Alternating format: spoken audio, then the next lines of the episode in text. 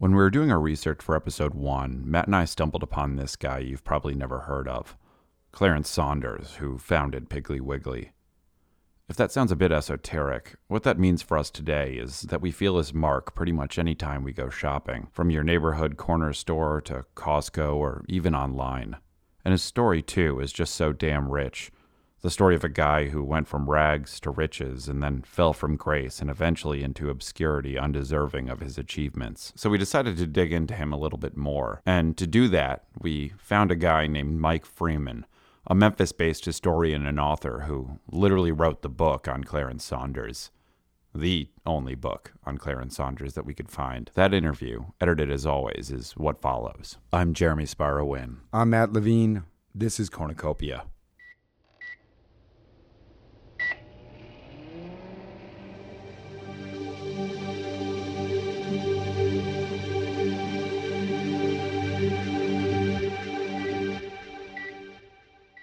Glad to have you, Mike. One of the things in our first episode, when we did a broad overview of the history of the supermarket in America, we realized Clarence Saunders is way too good to not devote some more time to.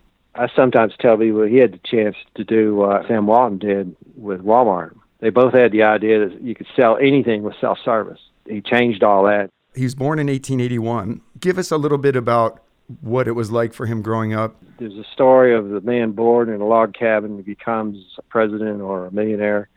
And that's his background. There's a story they didn't have shoes one winter, and his neighbor bought him some shoes. He dropped out of school uh, at 14, and then by the time he was 19, he was working for a wholesale grocer in uh, Clarksville itself.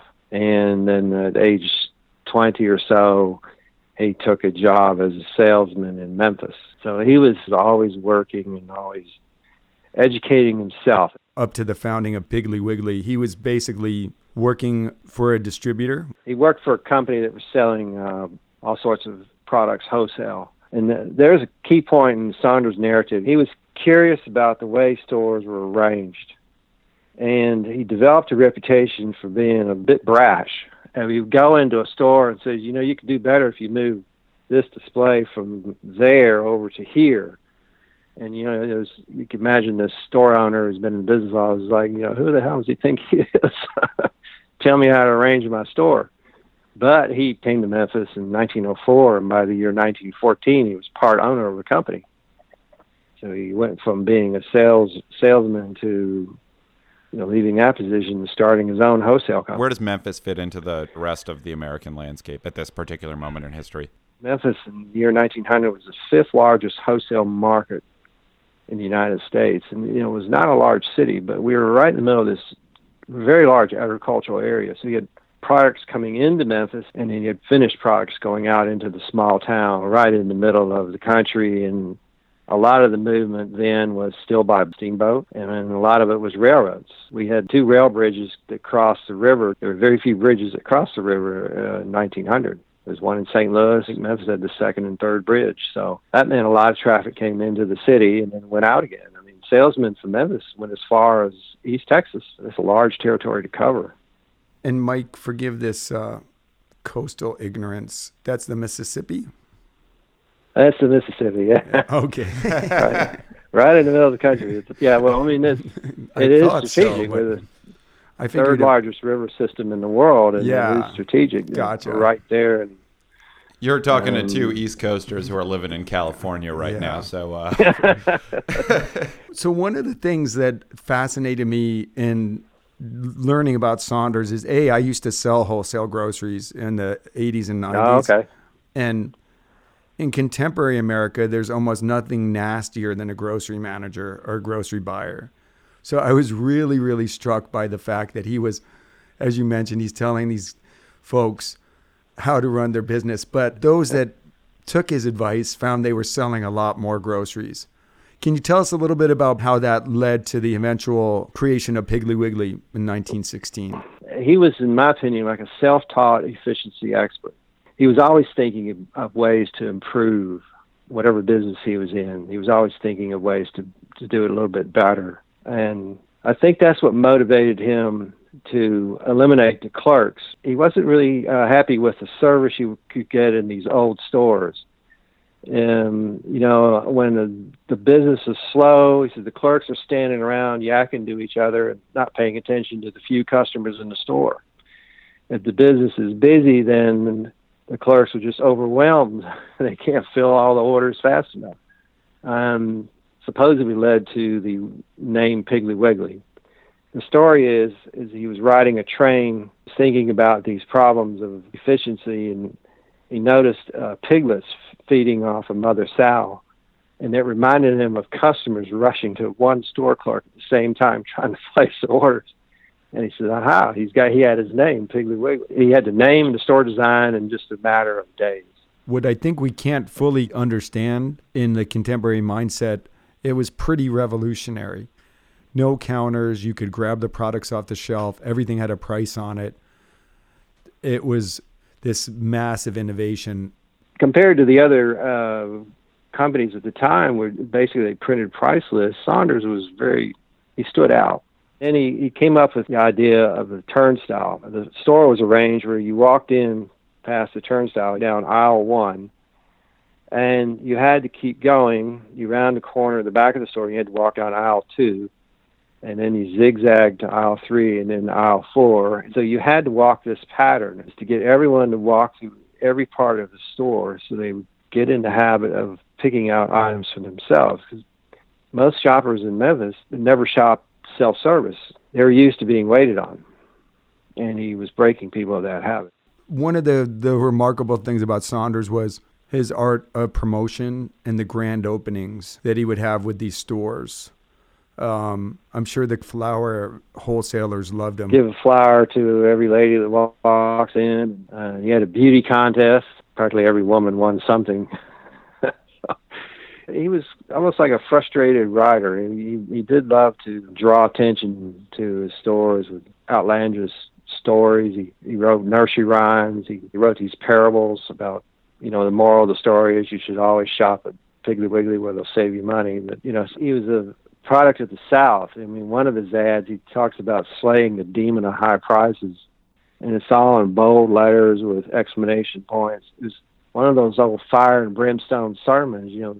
His ears have been slashed off, his eyes gouged Over out. His mutilated form stand scores and scores of mourners who tear at their hair and bite their fingernails where they yearn for the days when the demon of high prices ruled with an iron grip on the hungry throats of the commoner, who took from him, who had to sell a small portion of his money, whether or not he should have received from him a larger one.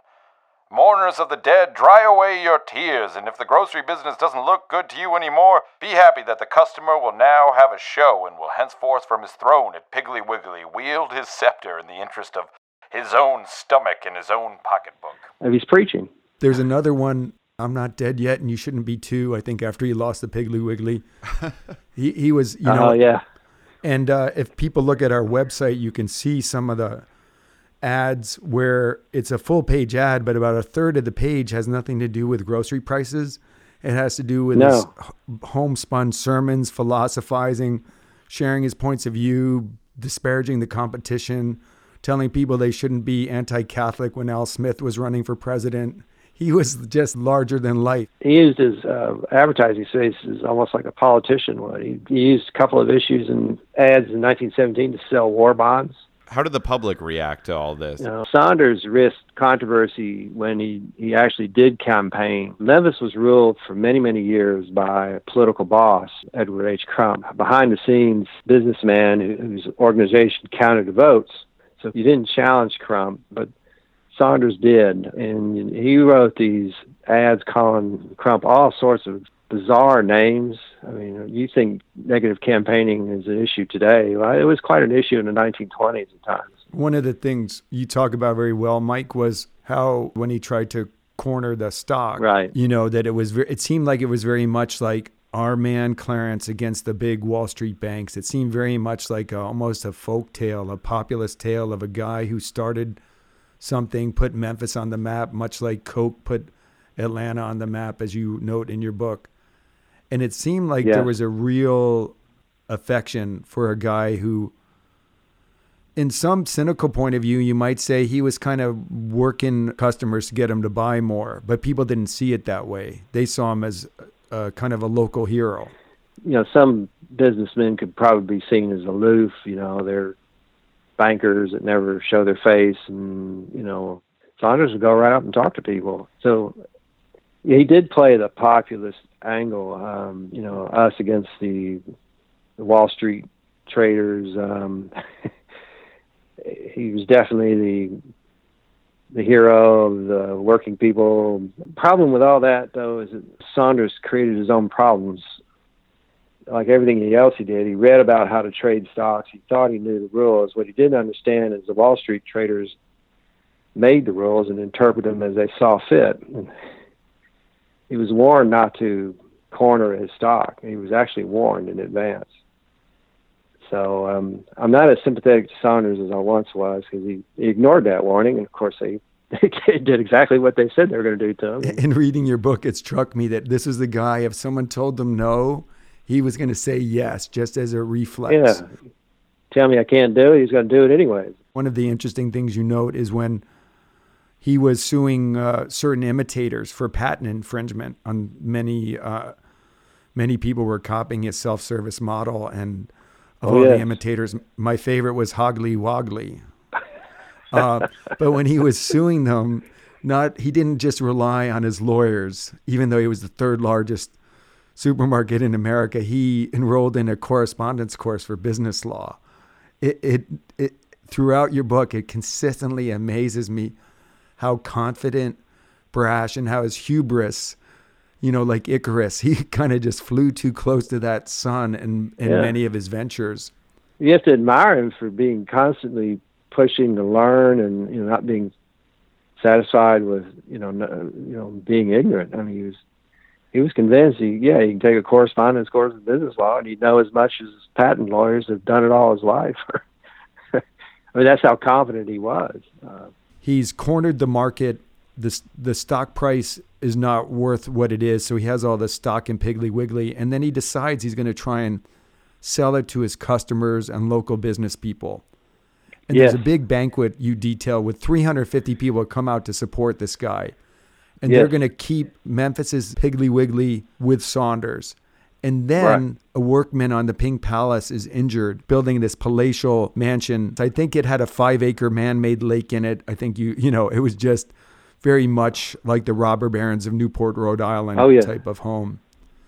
So people realized while Saunders had everybody volunteering their time and the community coming together to support him to try and save the store, that he was still building this gigantic mansion. And he then things turned against him.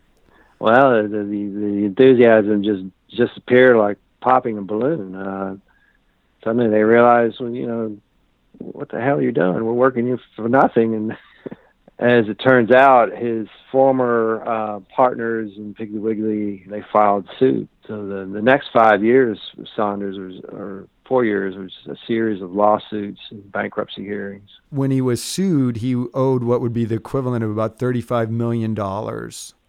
And while this was wrangling its way through a very labyrinthine, long court battle, he opened up the sole owner stores. And what's remarkable to me is you detail that he his first store he was going to open it even though there was a court injunction where the court ruled in Piggly Wiggly's, Wiggly's favor, said you cannot open the store, and he was going to open it anyways. And then he sent some emissary to the judge on a Friday before the Saturday opening, and they temporarily allowed him to open stores. And while this was all going on, he had the grand opening where you describe he had a jazz band on top of one of the refrigerator units. He was there shaking people's hands, handing out carnations, and a couple thousand people showed up for the grand opening. He was kind of a master, and you know, having this huge bankruptcy uh, settlement facing him, a court saying you can't open a store, and he goes ahead and does it. It must have been a hard time for Saunders because he really he put a lot of, of himself into Piggly Wiggly, and suddenly he's being forced out of it.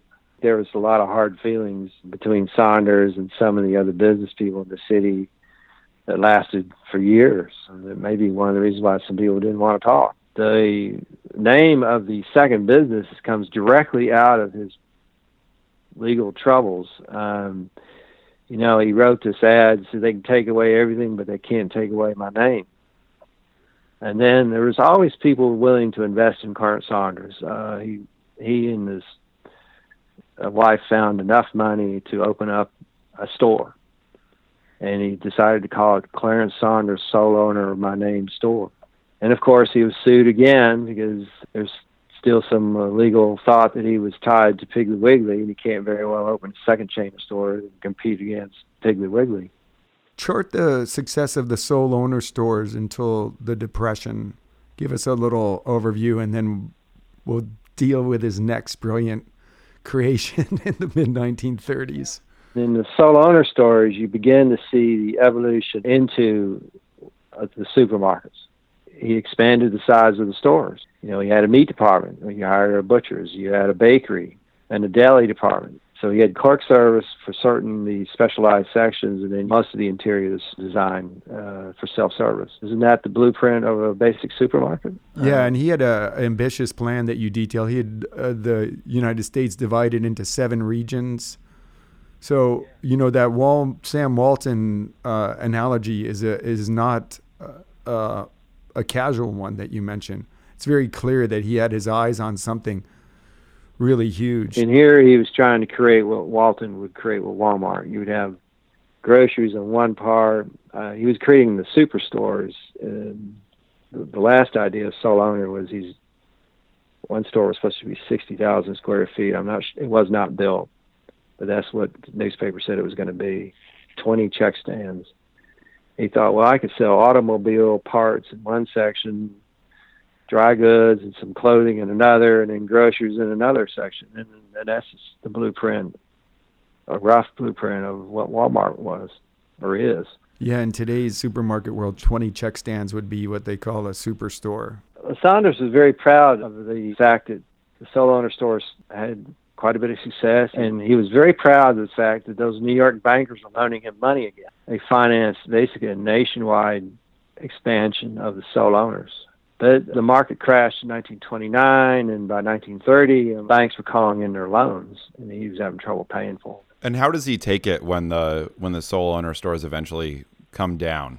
Uh, I I think he took it kind of hard. He went through a divorce and he remarried rather quickly, and then I, I can't really say for certain, but I was being told stories that he was uh, maybe drinking and having some anger management issues.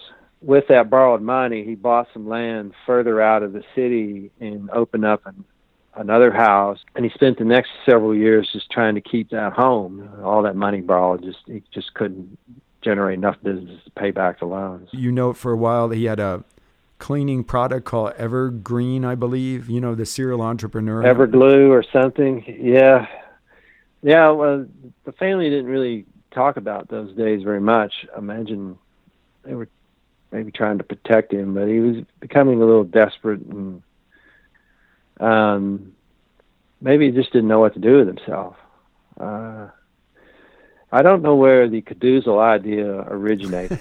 yeah, Keedoozle. This is I love everything about Keedoozle. Set the set the stage for us. If you can imagine the supermarket operated as a vending machine, that was Keedoozle. I really don't know where he got the idea, but he thought that he could run with this electronic technology. A customer would be given a key, and then they would go down an aisle, and all the items were behind glass. You could see the item, but you couldn't touch it.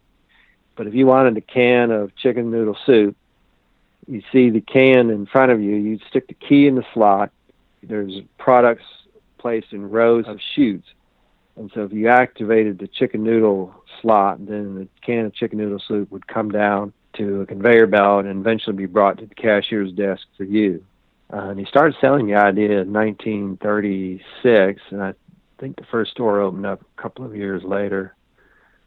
Uh, it was a bit of harder sell his grandson says, well, you know, you, you don't even have transistors in 1938. You're dealing with wire and solder, and you've got 10,000 electrical connections. Something can go wrong any minute, anywhere in the system, and you couldn't really operate the store properly. And that became his headache, was just trying to keep the store repaired. Were there technical troubles? Like the thing that comes to mind would be something like buying eggs from a World War II era vending machine would be a bit of a hazardous process. Many of the grocery items were sold in glass, you know, uh, ketchup bottles, pickle jars, and things like that. And so the thought of having these things drop down a chute onto a conveyor belt, you know, they had major problems with trying to keep items from being from breaking apart. The technology was more expensive than actually having a staff. By that point in his life, I think just operating a chain of stores bored him. And he was telling his shoppers, "Why shop at these same old boring stores you've seen all the time?" You know, and then he was saying that about himself. He, was, uh, he didn't want to do that. He just didn't want to run a business and you know take his profits to the bank. He, he wanted to do something different. Was there a sense at the time that Clarence Saunders was ahead of his time, or is that only something we we recognize now in retrospect? There was a lot of uh, articles written about Saunders in the 1930s. In fact, most of the biography I learned about Saunders was from interviews he gave in the 30s. You had Life magazine, Time, um, other national publications come to Memphis to interview this guy because one, he's promoting a store no one had ever heard of before, like a science fiction type thing. And two, he was he was a bit older, and they were doing these retrospective stories. Oh, he was able to tell his story. You know, by the 1930s, supermarkets were everywhere, so the way people would shop for food had completely changed. So Saunders suffers a heart attack and dies in 1953, but right up to the end, he was still working at it, trying to create a successor called Food Electric. What do you think he would feel about his legacy today? You know, we had the 100th anniversary of Piggly Wiggly, and the newspapers here ran a couple of stories. Maybe I'm not the best promoter for Saunders, but in some ways I think he's been overlooked. I mean, I really do believe if he had held on to that first business, Piggly Wiggly, and grown it into a national company like Steve Jobs did with Apple, he would have been uh, higher in the echelon, I think. But he lost that first business, and he never really got back to that level of success. Though he continued to try. And with that, we're at an end ourselves. Mike, thank you so much for joining us. Thank you. Thank you both. And anybody who wants to get a great tour of Memphis, Mike, how do they hit you up? MemphisRoadTours.com. And we'd like to thank you too for listening. Cornucopia is Matt Levine, myself, Jeremy Spiro Wynn, and soon, very, very soon, we'll be adding a third partner, Ashley Ellis, so stay tuned for that. Ashley is amazing. We'd also like to throw out a quick thank you to Nicole Whedon, who handles all of our designs. You can see her excellent work at our website, cornucopia.show. That's cornucopia.show. You can also follow us on Twitter, Facebook, or wherever else the kids do their social medias these days. Matt, was there anything else? Rate us on Stitcher, iTunes, Google Play, and other places where you listen to your favorite podcasts. Share us with your friends. Tell your lovers, your ex lovers, your enemies, and your boss they got to listen to Cornucopia, the cult culture and business of food. Thanks. Thanks.